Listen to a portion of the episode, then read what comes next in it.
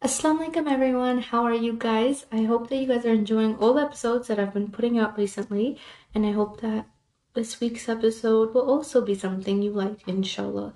So, I have recently seen lots of reverts, and this is not even recent, this is something that we, you know, always, it's, it's always interesting to hear reverts talk about how their life changed after finding Islam and how they feel like you know, not just them emotionally and spiritually, but even in their everyday life, in their work life balance, in their whatever it might be, how much they feel like after converting to Islam, they felt like their life changed. I love watching those.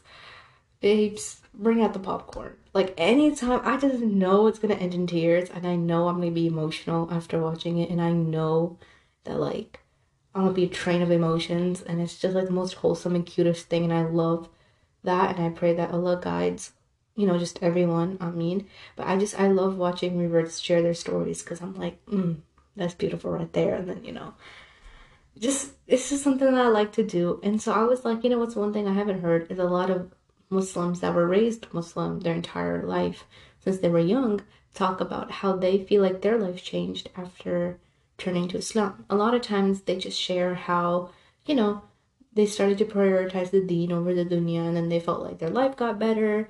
They just felt more at peace. And of course, I felt that too. But today I kind of wanted to share why I feel like and how I feel like my life changed after I really started to focus on Islam and I just gave my life in that direction to my best ability. And of course, I still try to do that in no way am I saying that like I am 100% dedicated and I am always just perfectly walking on the path of God. That is definitely not what I'm saying. But I do definitely try to make my living more intentional and make it for the sake of Allah and for what's to come in my akhirah, inshallah. So these are just some things that I feel like I've noticed about myself that have changed, that I feel like have helped me also. And I hope that when someone hears this, this encourages them to change and they decide that they really like what they're hearing or they feel like they're in search for this and so inshallah here they also decide to give their life up and go more and more closer to islam and if you already have i hope that this just motivates you to keep going inshallah. So i do want to mention one thing which is obviously these are not the only things that i feel like has happened in my life ever since, you know, I really got closer to the deen. There's so many more, and I can talk about this for decades. Like, you can give me a mic and fall asleep and everything, and I will still be going on relentlessly because there's just so much I can say about this. But these are just a few that came to my mind that I think would really, really speak to other people, and these were one of the first few that came in my mind. So, number one, my hardships never went away, but my ability to handle them was reborn. I viewed life so much differently and a lot more of a positive light because I knew there was hope. Key term I knew.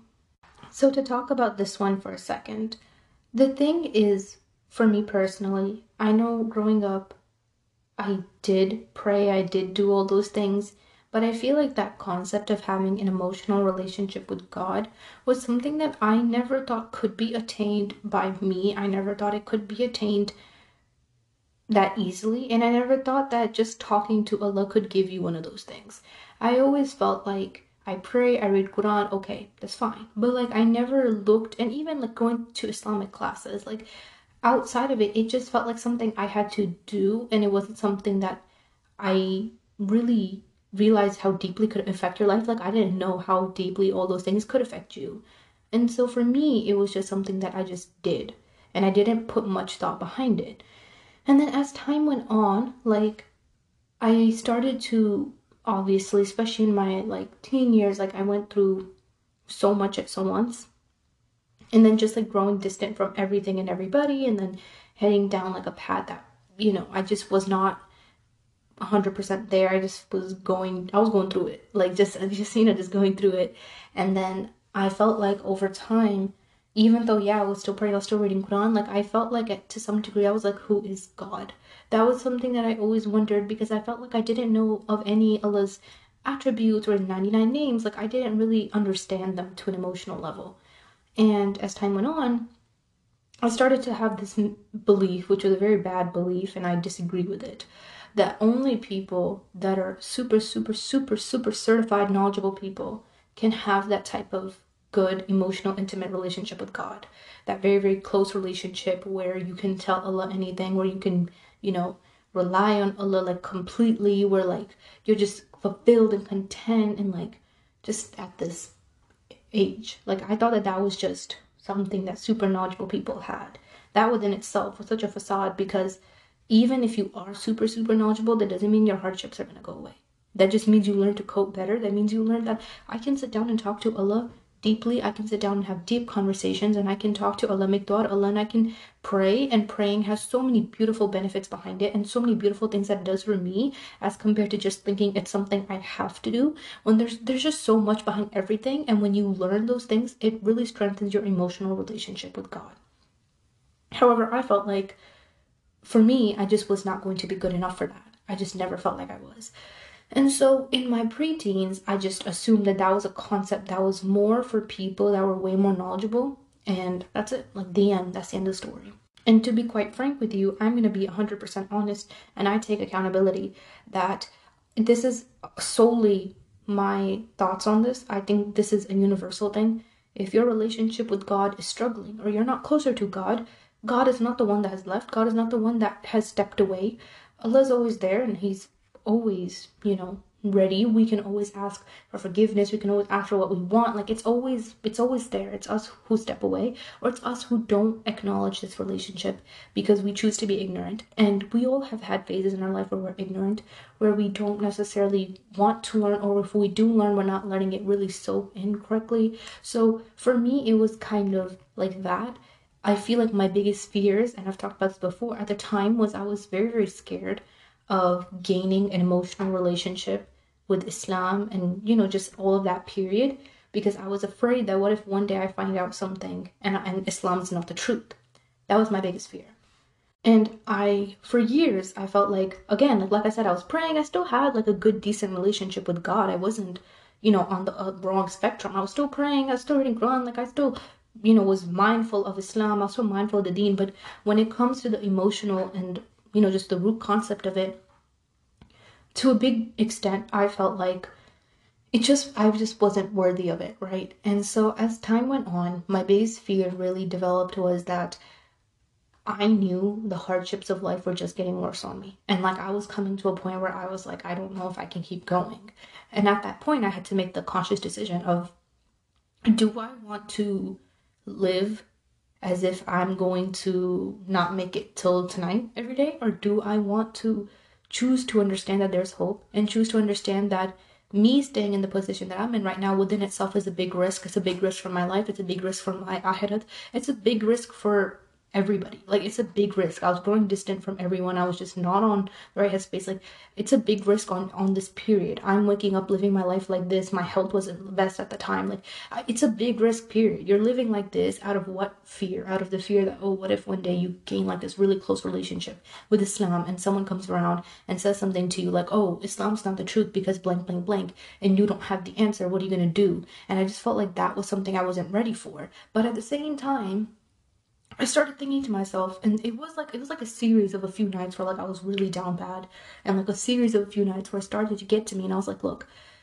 I'm saying that I'm scared of trying to figure out religion and trying to figure out Islam, but God has still been so nice to me that He keeps me praying, despite all of these years where I've felt so confused and hurt and lost. I always believed Islam was the truth, for sure, but having to discover and find Islam on my own like outside of the fact that your parents raised you from it like truly finding it was something i was scared to do. And it was something that i did in like small small interval intervals and then i quickly pulled back. Like i used to do it and then i used to kind of like read do some research i just quickly pull back and i'm like okay that's good that's good that's good. And i was slowly inclining like that but i knew that there were some questions some things that i had that i needed answers for and just some things period that i feel like it was it was time for me to you know go head on and really look at it. Like, why am I a Muslim? That was the thing. And the answer was like, oh, because I know Islam's the truth. How do you know? And so, like, there were so many of those things. And I have an episode, by the way, if you're in the state of mind, it's really, really down. It's called Why Islam is the Truth or something like the signs that led me to Islam. And that's just like a really brief um, talk on some of the things that got me here. So I recommend listening to that if you feel like you're stuck in this state of mind. But now my alhamdulillah, alhamdulillah, alhamdulillah, alhamdulillah, my faith is so firm that I don't I'm fine. Like you really can't shake me when it comes to Islam. I think that the thing is I my biggest fear was also I didn't want to do a confirmation bias. Oh, my fam my family raised me this way, so that's why I'm Muslim. And I didn't want to do that. But one of the big things that spoke to me within itself was I used to like seek for signs and I used to be like, oh, I want to know if Islam is the truth and whatever, whatever, whatever. Within itself, the fact that I was praying, the fact that no matter what happened, I couldn't let go of it. Even if I felt like, oh, I don't know what I'm doing, I feel confused, I feel lost, I feel sad, I feel hurt, this happened, this happened, like I would I would always still pray. And it was something that I again, like some days since, you know, I was this was something since I was young, like something that my parents have taught me to do, alhamdulillah. So even then, outside of it, I just felt like over time it became something that I couldn't not do. Like if I was about to go to bed and I was like, I couldn't imagine going to bed without praying Isha. Like that's what I'm trying to say. Like I can't imagine ever sleeping through Fajr and being like, oops, I missed it. Like that was just not a concept in my mind. Like I still felt that guilt. I still felt those feelings. And I was like, clearly you believe Islam's the truth because you wouldn't believe this sense of authority or this sense of if I don't do this, this can happen if it wasn't the truth. But that within itself was a big factor. But then I started like actually doing research, right? And when I actually started doing all that, and then I actually started gaining the gut in me to start doing comparative religion research, which was scary for me. It was so scary because like I remember I used to be sitting there like trying to read different books and do different stuff and I talked to so many different knowledgeable people about this like my heart was like drop whenever I was about to get an answer because like I felt so committed and I really was like I want Islam and I want nothing more than this and I want guidance and I can promise you one thing and I always tell everybody this when you truly ask Allah for guidance there is no way he would turn you away. This be in any single scenario in your life. I've had to make some life changing decisions and if the night before I sat there and I really called out to Allah and I was like, Allah, I desperately need your guidance. And full heartedly, sincerely, I can promise you the next day He gave me His guidance. He guided me to what's best. And I can promise you that one thing Allah will always give you is guidance if you're seeking for it. And so that was the thing with me where I really wanted it and I just wanted to be firm. I, I, Allah has given us a brain, a rational logic for a reason. You have to use these things. You cannot be blind. And if you choose to be blind, it's going to be very, very weak. Blind faith is beautiful when you are certain your faith is true. And when I became certain, not just for my own, you know, belief, but also logically and rationally and how everything lined up, I was like, this is it. This is it. And I found it for me. And I remember a series of like couple months, maybe heading to a year where like I used to do research, I used to talk to some friends, I used to talk to some knowledgeable people, read some books. I was just going back and forth on that cycle. And then slowly but surely, like I, I got firm and I was like, yeah, Islam's the truth. I'm certain all this. And it's the truth. And if I can sit here and live a life thinking that, you know, finding out about whether it's the truth or not is a risk because I was afraid that it might not be the risk that I was taking, living the life of just being depressed, not being good enough with my own potential. You know, when we say that not living the right way or saying that we're on the wrong path, people instantly think of like the haram extreme. That for some people is the case. But for me, it was more of the fact that I, I still stand by this today and I take accountability I was not living up to my fullest potential. And I can 100% say that without a doubt. I was depressed. I was not doing things that I felt like was truly good for me. And I knew in those moments as well that I was not living up to my fullest potential. I 100% knew in those moments that I was strong and I was choosing to be weak. I 100% knew in those moments that I was capable of doing more and I was not doing more. I 100% knew in that moment that if I tried my hardest, God would meet me at my short ends and He would help me. I was the one that was not doing my part because I was just so scared. I was just so down bad. I was just going through so much. The dunya had me so like just broken. But when I really started to take those conscious, slow, slow, slow, slow, slow steps, things changed. It's not about the speed of where you're going, it's about the direction of where you're going. And for me, after I found the direction and I was certain that Islam's the truth, I never minded my speed. I had other people around me that would judge me, or people that would say, You don't know this? How do you not know this? How do you not know this? How do you not know that? Or judgmental people, period. But I did not care because it was about my speed and it was about my direction towards the right place. When my direction got right, I didn't care how fast, how slow, whatever I was going. Other people cared about speed. I didn't care about speed that much. My worry about speed was that I just hope it's going to the right place. That's it. So my biggest thing that I would always tell you guys, especially like I've talked to some people, they're like, I'm 40, I'm a mom now, I have two kids, and now I'm actually learning about Islam, and I'm like, I love this religion, I want to do it, but I don't even know the bare minimum.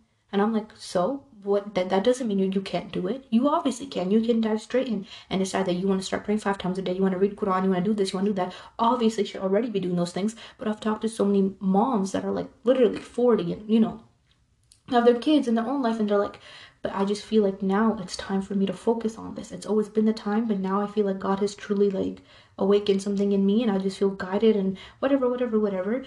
And at that point, they just feel ashamed. They feel ashamed going to Sunday classes. They feel ashamed learning things that people that might be 13 know that they don't. But the biggest thing that I would always say is like, your speed does not matter, your direction matters.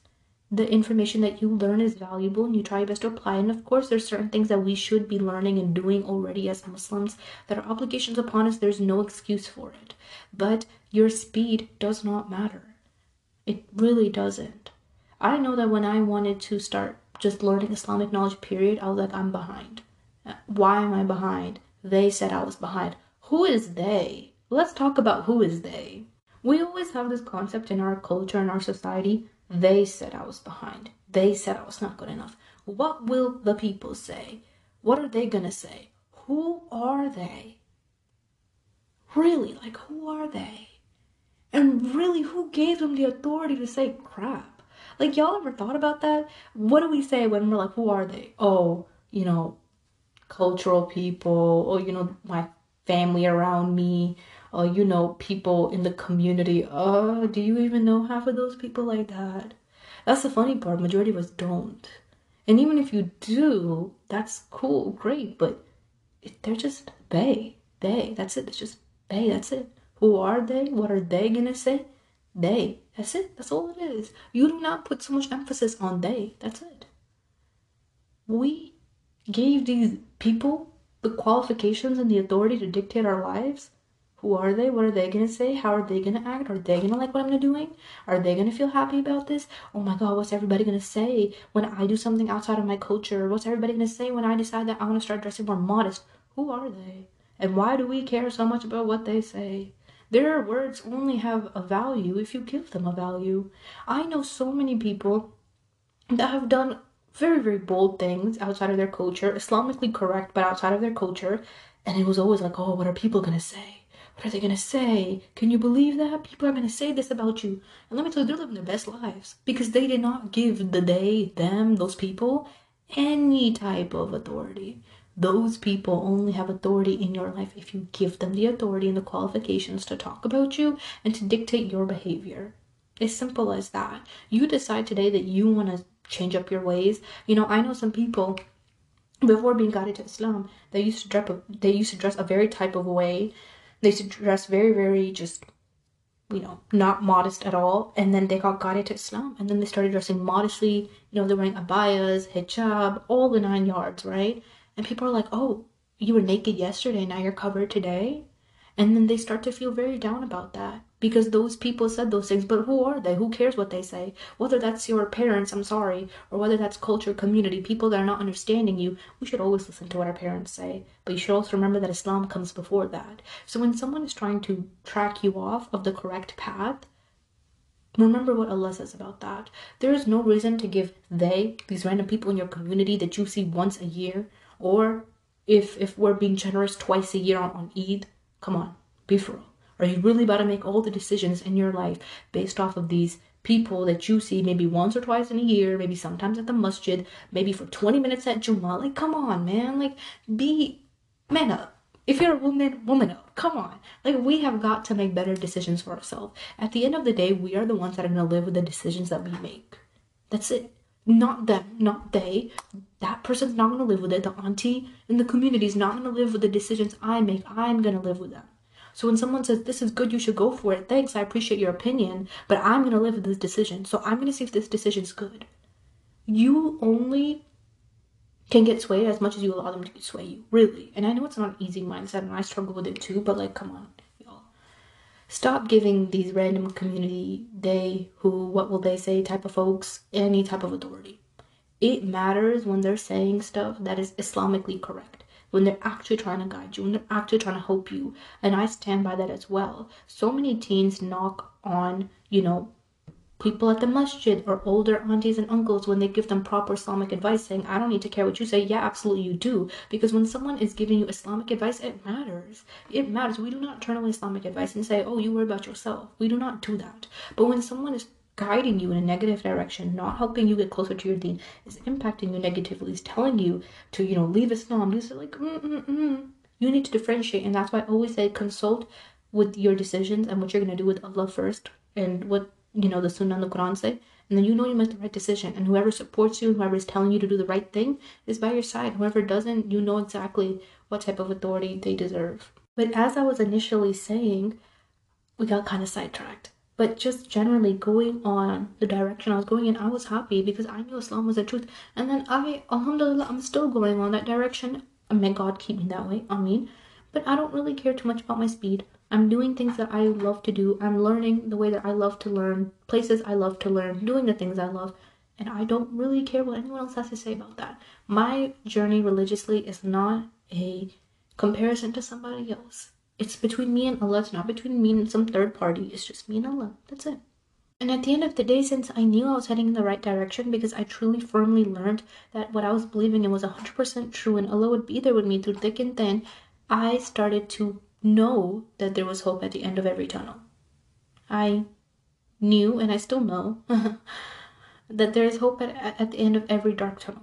Because once you become so certain that I know what I'm investing and living my life in is correct and it's true and I agree with it, I start to feel a sense of relief and a sense of that I know God got me. Like at the end of anything, God will be there, God will help me, God will walk me through this, and God will bring me out of it. If God put me in it, He knew that this was better for me.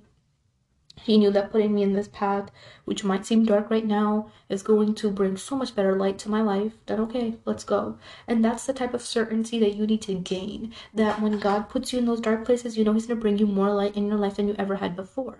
Trusting Allah, trusting the Deen, trusting Islam, and truly gaining this emotional relationship with God is going to change your life. Your hardships might not go away, but your ability to handle them becomes better because now you know what you're believing in, what you're doing, how you're living, and what you're living for changes. I can promise you one thing for a fact that one of the big things that I always used to think about before I really got closer to the deen was when I used to go through a hardship, I used to think, wow, it's just gonna get worse from here. Like at one point, I'm gonna lose my capacity, and I was near thin straw losing my capacity. And I genuinely started to get so concerned because I was like, I can't make it through this. How am I gonna make through what happens in the future? Like it became that type of worry of I'm not necessarily worried for the future. I'm just worried for future me when she goes through something else. And when I got Islam in the picture and I really started to get focused in on it, I learned that like now anytime a hardship comes, my mind doesn't think, oh, it's gonna get worse than this. You won't be able to handle it. Like that does those thoughts don't come anymore. Like I don't feel like I've ever Alhamdulillah. It's a blessing from Allah. It's nothing in it revolves with me, but it's just a blessing from Allah. I think that now, like anytime anything happens, I'm like, man, this sucks, right? But it's not. It's not ideal. It's the dunya's nature, you know. You have patience, you get through it. But at the end of the day, like I feel like I have this certainty that, like, no matter how flimsy I may feel, how weak I may feel, how much I may lack in tawakkul, like, no matter where I'm standing, I'm still trying. I know that Allah will help me in the end. Like, I know the hardship will pass, and that's something that was just newfound peace for me that it will pass. And i don't think that a lot of people will understand this but if you've been in something where you feel like you're drowning and you're wondering when it will pass and you see no hope and then coming to a part in your life where you find something a religion and you just find period like this sense of comfort within you that you know no matter what like god has has your back it's the best feeling in the world. You don't have to rely on anybody else. You don't have to think that this person's to save you while you're drowning. God is going to be there and he has always been faithful God is always faithful. He has never failed anybody. He has never let down or let you, you know, he's just never failed anybody. He's never allowed anybody to fail. Why would he start with me and you? There's always hope. Which leads me to my second point, which is I learned how to make sacrifices. And this is going to obviously require an explanation. I'm not perfect at making sacrifices. I'm not perfect at letting things go, especially if you get attached to something so quickly and you love something a lot. It's very difficult to let it go, I know. But I've learned how to make sacrifices that I could never ever in my life imagine making before, that I could never imagine in my life ever making, period certain sacrifices that I never thought I had the capacity to leave. I thought that there were so many things in my life that I could never leave, things that I loved so much that I was like, there's no way I can leave this for the sake of Allah. And then I left those things and I'm not the same person anymore. I've Allah has blossomed and growed my life in so many amazing ways by letting go of one thing for him. And I can promise you that counts amount of times. There's never been a time that I said, I'm going to leave this for Allah and I did not get tenfold in return. I can tell you that with my whole chest and I can tell you that with 100% confidence, right?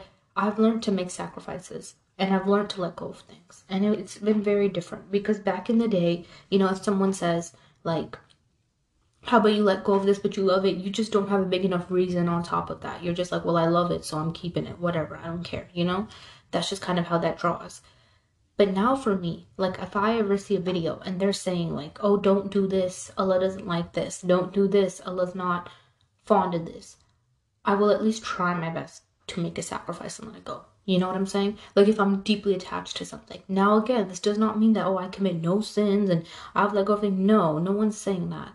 But I'm just saying again, generally this has nothing revolved around me. This is not me bragging about myself or saying that I'm capable of doing these things. I have absolutely zero capacity to do these things. I've lived a very long life being down bad, and it was Allah that had the mercy on me to get me out of that.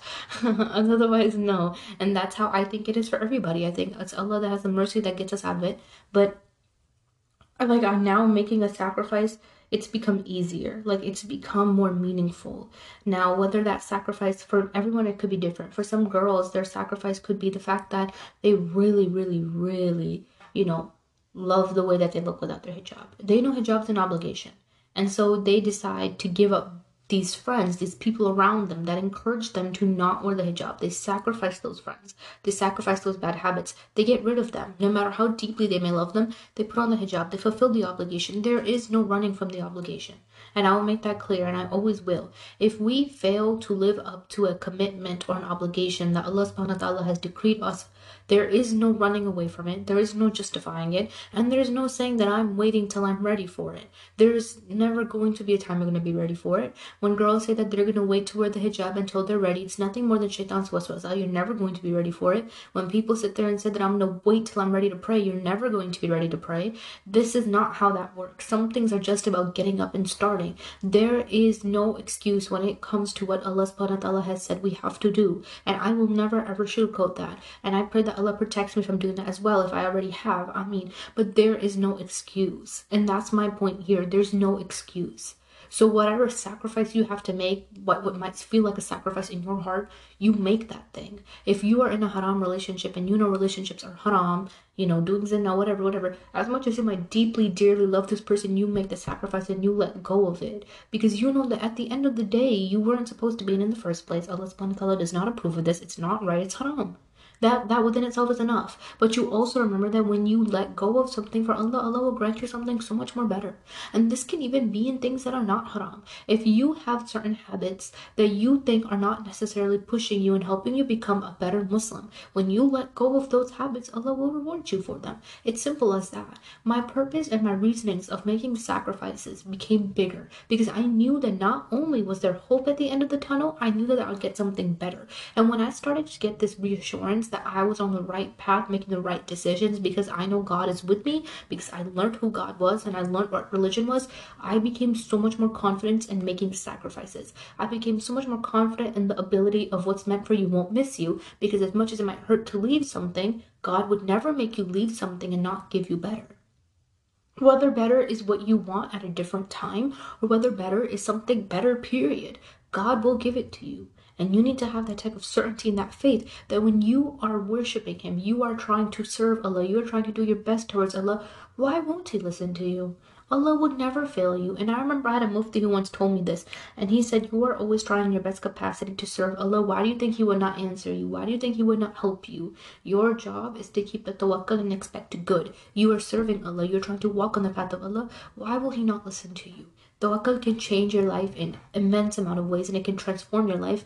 And when you believe in the certainty, this abundance that my life has beautiful things awaiting for me, and there's so many amazing things that can come for me, that will come for me, that I am going to receive when I let go of these bad habits, these bad people, these bad things, and I make that sacrifice solely for Allah subhanahu wa ta'ala's sake, why would Allah not see it? Why would Allah say, mm, it is what it is? No, He would never. He sees it, He acknowledges it, and He knows how hard it is on your heart. Allah knows the condition of every single person's heart. He knows how hard it is on your heart. He would never let it go in vain. You will not only see, inshallah, maybe the reward of it on this life, but definitely in the next. That's for a fact if you get to see it in this life, that's amazing, that's beautiful, but the real one is still to come, which is in the next life. All the beauties that we're experiencing from the good deeds that we do, from the sacrifices that we make, from the gifts that we have found from turning to Islam, these are just on the dunya level. Imagine what's waiting for us in the akhirat. If you have noticed amazing miracles after you started serving your community, after you started serving the people around you, doing more Islamic work, you notice that your life changes. I know I've noticed my life has changed. I've seen progressive lots of ways that after I started doing my podcast, after I started just trying my best to be there and trying my best to be more involved in a community setting and help people to my best ability, which again I'm not perfect at, but just try my best at it. I have noticed that Allah has opened up doors and has done miracles for me and has helped me when I thought no one can help me. Sometimes some people come to you for help and Allah has given them your address. It is your job. Allah has allowed you to be the means between to help them. Obviously, all help and all healing and all change comes from Allah. But if Allah has granted you the permission and the ability to be the means in between, to be the road in between, to help someone, to heal someone through His, obviously, at the end of the day, it's His power and His will, and Allah has chosen you, take that with an honor and do it. But at times of crisis, I remember I used to think, I'm there for everybody who's there for me. God was always there. And I can attest to that very, very firmly that help people, serve people, be there for people, help the heartbroken, help people that are going through it because Allah will always be there for you. And even then, try your best with your relationship to Allah and Allah will be there. But it's just an immense and beautiful feeling that you feel when you know that inshallah God accepts it, that you are trying your best to help other people with their iman and their life and Allah will Allah sees it. He's not allowed to go to vain. And the beauties that you're experiencing in your life right now, whether that's getting all your du'as answered after you started serving a community, which happens for lots of people where when they really start to change their life and they start to help people and focus on, you know, helping the heartbroken and caring and really being there for everybody, they notice that Allah always answered their du'as. They know that they were always getting good things. They know that they were always blessed. And by always answering your du'as, that doesn't mean you get 100% what you want. That just means that Allah has always blessed you with so much goodness and khair in your life that you never felt like you could imagine. And you see the good that you give come back. All of that is just on this dunya. Imagine what's waiting for you in your akhirah, inshallah. So again, even outside of this, just having a good relationship with Allah, Allah can bless you and give you so many amazing things. But truly, caring for that sense of environment and making those sacrifices, it changes your life. Which also leads me to number three, which was that I gained a sense of certainty that no matter how big a mountain might be, I know that I can overcome it. I gained a sense of certainty also in my everyday life when it came to the way that I live, going to school, working, whatever it might be, I gained a sense of certainty that I knew that there was a few things I had to do every day. I knew I had to pray, I knew I had to read Quran, I knew I had to do things. Like I started to get more certain about how and when to put Islam in my schedule, which was a really good decision that I never regret and I hope I can uphold for the rest of my life. After coming and getting closer to Islam and putting in the time of your day to study something, listen to a beneficial lecture, to get involved in Islamic work. That is, like I said, it changes your life. And to get involved in those things, helping other people build up beautiful projects, helping the knowledgeable people in your community put out things, just getting involved like that, it really does amazing things for you because now your day is not just spent chasing worldly dunya things. You're not just going to school, coming home, preparing for a chemistry final. Now you have some things that are more intentional, more meaningful, more active. You are putting in the intention and the effort to do this for Allah subhanahu wa ta'ala. You're helping this person for the sake of Allah subhanahu wa ta'ala. You are starting to serve your community and do good things for people around you for God And what is more beautiful than the fact that someone is trying to take care of the hearts of others for that sake? There's this quote that I love, and I actually had it as my wallpaper for like months. What it essentially said was if you take care of the hearts of the people, Allah will take care of your heart. And I love that one. And actually, another one that I really, really love is actually in my Spotify bio, in my Spotify page. And it's just a part of a hadith where it says, Whoever relieves a Muslim of a burden from the burdens of the world, Allah will relieve him of a burden from the burdens on the day of judgment. I love it. Like this is these are things that I feel like motivates you to do so much better. And keeping these things in mind and genuinely writing them, hanging them up on where you work or putting them as your wallpaper and just remembering them and reflecting on them, it does amazing things for you because now when you are involved in helping your community, helping this person, you know, and I feel like here's another thing that a lot of people are not gonna say, but I'm gonna say people have this very big mindset that you have to be out there doing the biggest things. Sometimes the most noble acts are the acts that a lot of people don't want to do, like cleaning up after an event at the masjid, after a very, very beneficial gathering, and people had a great time, and everyone's like, oh, that was so fun, and then they're leaving, you're like, oh, and you clean up, not because, oh, you want the compliments from the people. It's not about the people knowing, it's just about the fact that this is a place where people come to worship. And if you, in some way, shape, or form, can clean up that place and help reset it up and, you know, get it all organized for all the people that come to pray think about the reward that you could be potentially receiving. I saw this video where the sheikh talked about how he learned from a very very knowledgeable very very knowledgeable um you know i'm above him and he was a very knowledgeable guy. Um and one day he comes into his school and he sees his teacher cleaning the toilet and he's like, oh my goodness, like you're so knowledgeable. You're this, you're that, you're that. Like, what are you doing? Like, why are you cleaning the masjid toilet? Like, why are you doing all of this? And the teacher was like, since when did that equate to anything? Because at the end of the day, I am here to serve my people. I'm here to serve this. And yes, okay, I might be knowledgeable. I might have studied from so and so and so and so. I might have knowledge, whatever. And I might teach a bunch of people, whatever. But these are the things that a lot of people don't want to do. No one does it. No one knows. He, no one would have known that his teacher was even cleaning the bathroom. No one would have known unless his student at the time saw. No one would have known these things. And it's a secret deeds that you would do between you and Allah that you might not want to do. You might not be a fan of cleaning the bathroom. And I'm not saying that all y'all gotta go get up and grab a scrub daddy and a mop and go to y'all's masjid's bathroom and say, hey, I'm here to scrub. I'm not saying that. But I'm just saying, like, when you see an opportunity but I mean, if you want to go for it. But really, like, if you see the opportunity to do something good, and even if it's not something conventional, a lot of people don't think of cleaning up after in the masjid as something that would get you good deeds. People think that setting up the event, setting up, helping organize it would be the reward since people are going to come. But think about all the people that are going to pray in that masjid after they leave. After you know just the weeks go by when you help clean it up and you make it easier and more accessible for someone else to come in and pray. Think about all the times that you know all the times that you spent there you spent cleaning helping taking care of an environment making it a safe place for people to come and they come there to you know read quran whatever it might be. Like there are so many rewards and little things that nobody thinks about. Think about it. Think about doing those things. It can be organizing it can be cleaning. Like it's just the little things that you don't even know how, but you will get the inshallah the ajr and the reward for it.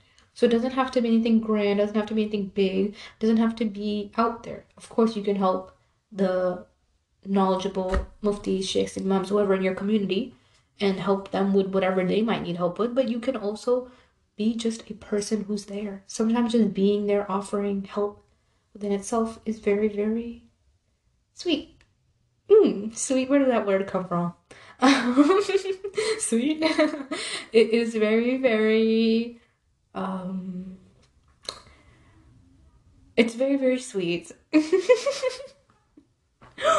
it sweet? I feel like sweet doesn't fit in the sentence. It's fine.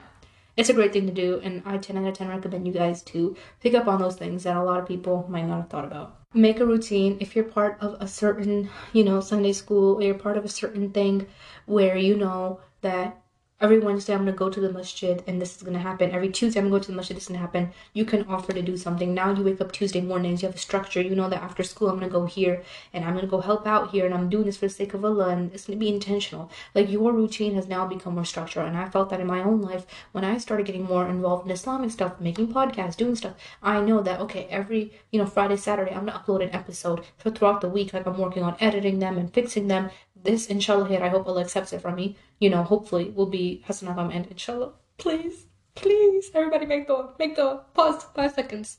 May Allah accept it. I mean, anyway, inshallah here, Allah will accept it, right? All jokes aside.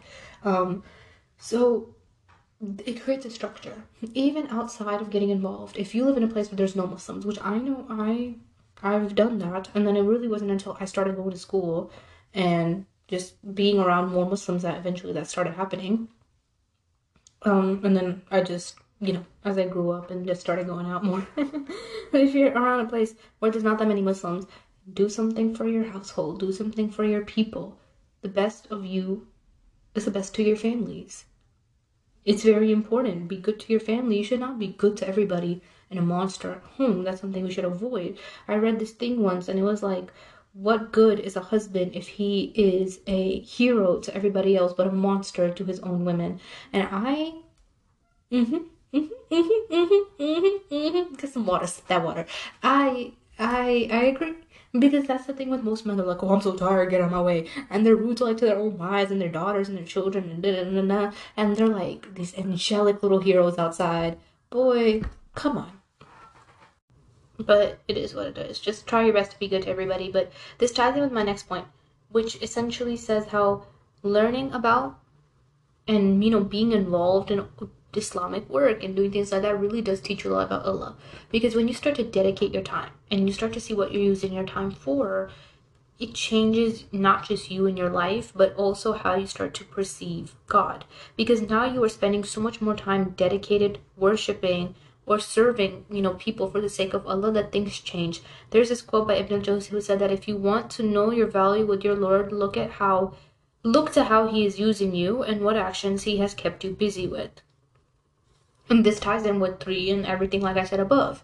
When you start to see how Allah is using you and how your time is going, it really says a lot because you start to genuinely feel His love around you. You start to genuinely feel all of this goodness around you and barakah around you because you know that God has blessed you enough to do these things.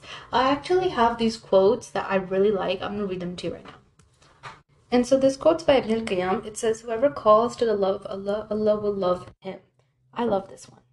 Another thing I want to preface is if you're someone who's not comfortable being directly out in the spotlight, I guess you could call it, or just directly being very, very open on social media, but you want to call people to love Allah, there are so many ways that you can help people that are already in positions that might already have organizations already might have podcasts or brands and help them out in ways and get so much reward for it. I know one of my closest friends that I've recently made, who's actually my manager. She popped up out of thin air. Literally, the sweetest girl. Felt like a dua came true. Just DM me one day and was like, hey, let's, you know, and we just hit it off. And she's so talented, mashallah. She handles everything and she does so much. I don't even know how she does so much, but like she works with different blogs, different podcasts, different organizations, different Islamic companies. Just she's always out there. She recently took these classes with Rabata, which she shared her experience for as that is one of her main motivators because she does so much. She wrote, Assalamu alaikum everyone, I hope you guys are doing well. My name is Lamisa. Some of you may know me already as I work with Hira for this podcast behind the scenes. I'm here today to tell to share my experience with Rabata. It's an online academic program that offers courses in Islamic sciences, Arabic, the Quran for women. Firstly, I have to give a shout out to my lovely teacher, Tamara Gray. As I said in my last episode, I told y'all about her last time too. She's really good. The most enthusiastic and loving teacher anyone can have. The course I chose was called Foundations, Flounderings, and Faith, and it's one people have taken more than once, which I think is telling for how good it was. Our class was so natural, friendly, open, kind of like this podcast, which meant I was able to make friends very quickly. And as this episode comes out, registration's already open. The last thing that I want to mention is if you are like me and you work with a bunch of Islamic organizations or want to but feel like you have a lack of Islamic knowledge and want to grow in that area, then you should definitely check Rabata out. My New Year's resolution this year is to learn more about my religion and the history of Islam. That is so sweet. shout out to her for writing her reflection. I appreciate you so much. As I hope you know that already. I bet she knows that already. But yeah, thank you so much for your reflection. And just like she said, the registration for Rabata opens up January 1, closes January 17th. So go check it out. They have level one courses that they have, you know, throughout, which are international, easy homework, very, very beneficial about like the prophets, reflection of the Quran. Great stuff. The link is in my bio. If you have any questions, you can just text me about the courses and I would love to help. One of the big reasons why I'm telling y'all this is also because so many people DM me and they're like, I want to do this, I want to do this, but I don't want to go post myself. I don't want to be, you know, publicly out there. I don't want to do it myself. I want to help people. I'm telling you, there's so many people that run podcasts, Islamic organizations that run so many big things. Just shoot your shot, bro. Like, you don't even realize how much reward you get. People think that being the person behind the scenes gets no reward. That's far from the truth. The people that help those people put out content that help set up stuff that help they're just there to make things easy i don't think they even know how much ajr inshallah they're getting from allah subhanahu wa ta'ala because it's not easy being the one managing you know emails and this and that and helping the episode go up and producing it and editing it and doing this and doing that and running this and running that. Like it's a lot of work and allah subhanahu wa ta'ala inshallah blesses barakah and goodness in your time especially when you are helping other people and you are all working together on a big project. So if you have a company an organization someone something something whatever, even your local masjid that you want to start working for or you want to start, you know, helping out, do just shoot your shot. Like, I know for her, my manager, she really just slid in the DMs, bro. Like that's it. That's how we that's how we hit it off. You just gotta shoot your shot with people. And you don't even know, like, you really don't. You don't really know where you can end up. I've seen so many people end up in amazing, amazing high places by just applying by just shooting the shot because a lot of times we don't do the basic things because we think oh that's weird but when you do it you you really don't know who's seeking for what or where allah has you placed for and what is right for you. So just take your chances. I 10 out of 10 recommend doing what she said and i 10 out of 10 recommend taking courses doing different things especially if you're a girl. I know i like rabata a lot just women period. It's all for women and i find that so important especially since you know we have this concept culturally that women should not be educated, which is berserk. It's flabbergasting. Pull out the whole dictionary right here. It's insanity. But like with Rabata, it's beautiful. They teach you what you need to know and they really make sure that you are getting educated from Islam, not from culture. And I find that so valuable, especially as a woman. But even then, just women, period, like it's so important to seek knowledge. It's an obligation on all of us. Equivalently, it's an obligation on all of us. And if you feel like you're not confident enough, you're not good enough, you don't know enough, like you need to take that first step to get out there and learn. That first step, you need to take it. You can't just sit there in your room and be like, oh, well, I'm not good enough, so I'm not to do anything. No, you take that first step. You join those classes, you go out there, you, you achieve your goals, you do what needs to be done. You don't just sit there and say, well, I'm not to do anything because I don't think I'm worthy. The biggest changes come from starting up and just trying.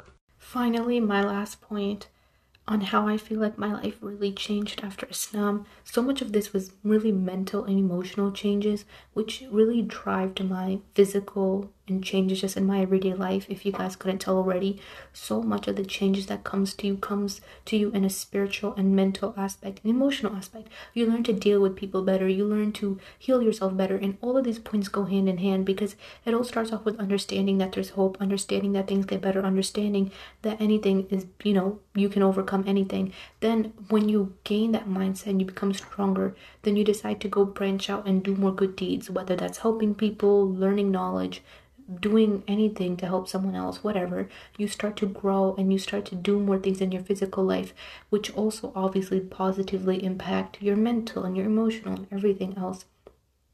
At the end of everything, the biggest closing thing that I really I feel like I learned is it's never that deep. that's it. That, that's it's really never that deep.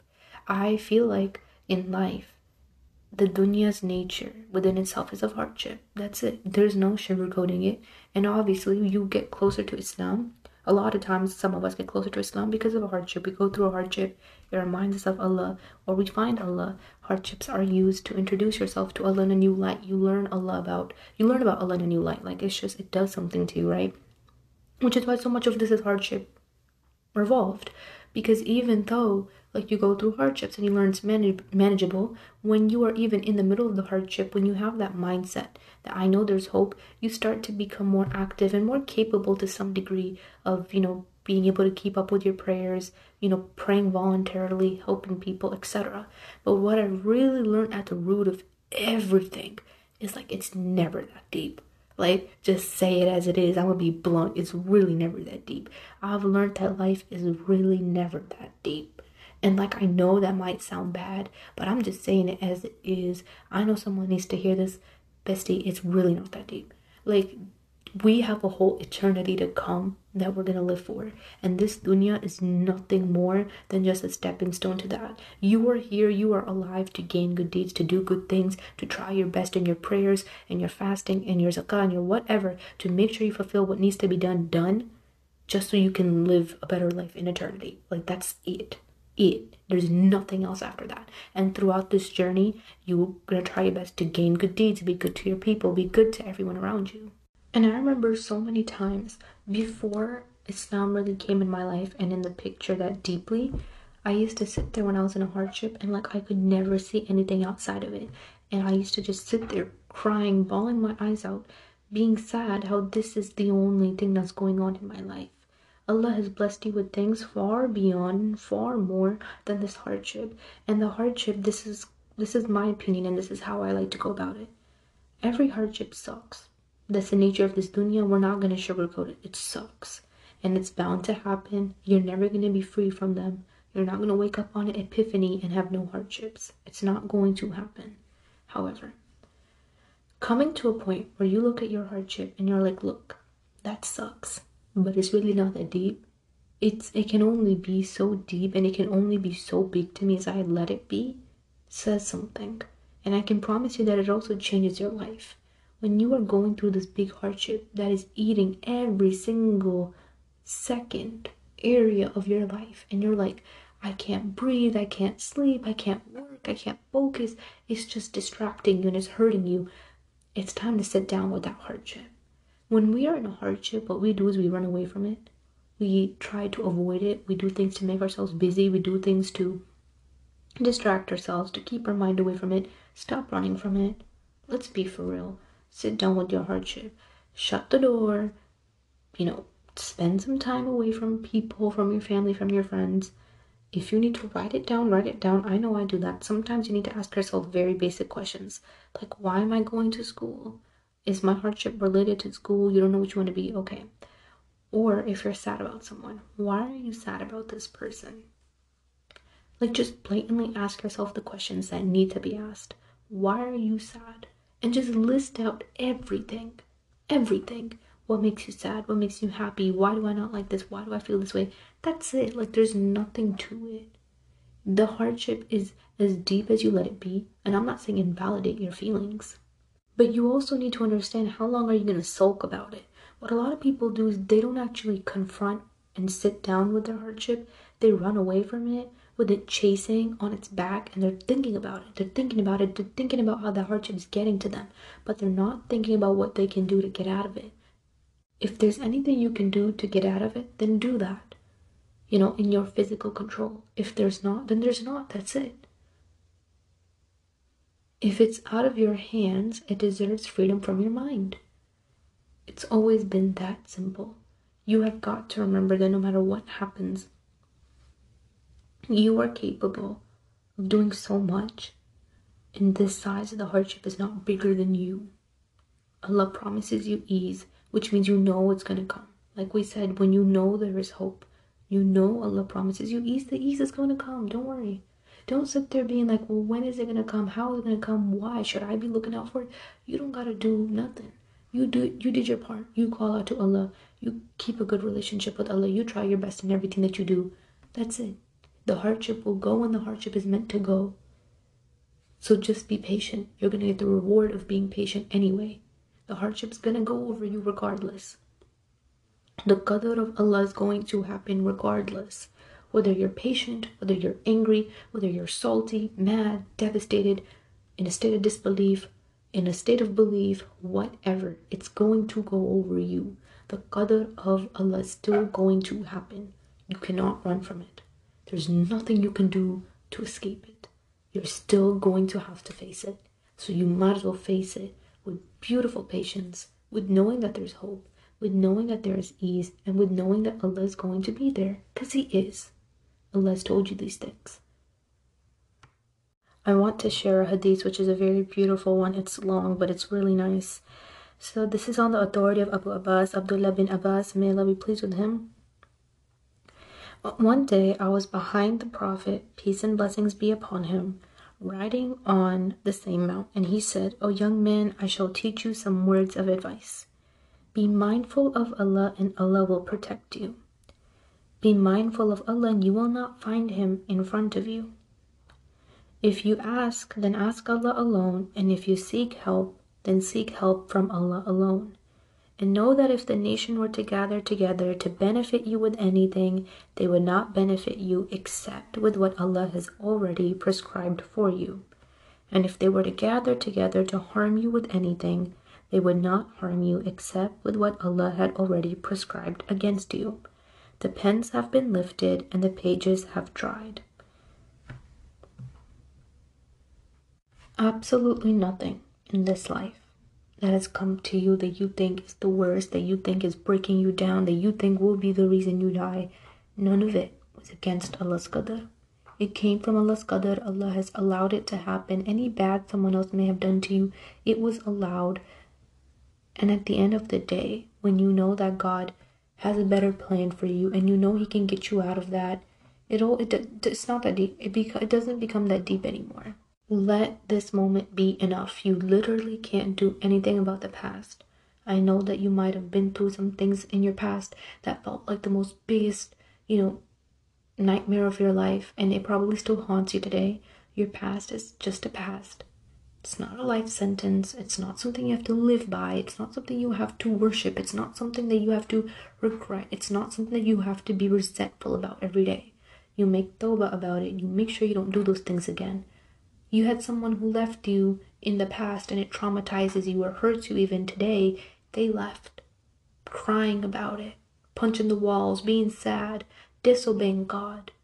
Period. It's it's not gonna make it any better. You have something you want, and you are mad that Allah's not giving it to you. Yet Allah has already given you so much that you never give thanks for. Did Allah ever take that away because you were ungrateful? No. We are so ungrateful to Allah, and that is just the unfortunate reality. People don't want to hear that. I'm gonna say it. We are ungrateful to Allah, and I think that even if we spent a lifetime being grateful, it would never be enough to how much He's given us. Every single breath that we take, our functioning body in ways that we don't even imagine. The littlest parts of our bodies that play such big roles in just us functioning as a human being. Like there is so much that we do not give thanks for by far within ourselves. Imagine your everyday life, your ability to wake up, to have food in your fridge, to have food already there for you, to have money, to have a job if you have one, like, and if you don't, to have the ability to look for one, to have functioning eyesight, to have just a functioning body, period. Like, we are so blessed. And the day we decide to notice that we are blessed, and the day that we decide to decide, literally the day we decide to decide that we want to focus on the fact that this is not that deep, it will pass. I am not going to live my entire life being a prison of a hardship that I know will leave. Lots of people are prisons, prisoners to their own hardship. You are a prisoner of the fact that something happened in the past. The hardship is done, it's gone. So many people that live in the past like it's done. There's nothing you can do anymore. It happened the way that it happened. It sucked that it happened that way. It's fine. You repented. You tried to change your ways. Let's make sure it doesn't happen again. If you didn't do anything wrong and someone left you and you're hurt that they left you, they made that decision to leave. You can't make anyone stay. And you should never beg anyone to stay either. So many people are mourning at the loss of someone who's very much alive because that person decided to leave their life. And if it was that easy for that person to leave, why is it so hard for you to let go? Will you say, oh, because I cared and because I love them and because I expected this? Accept that it wasn't different. That's it. You know, sometimes you just got to come to that point that accept it wasn't different.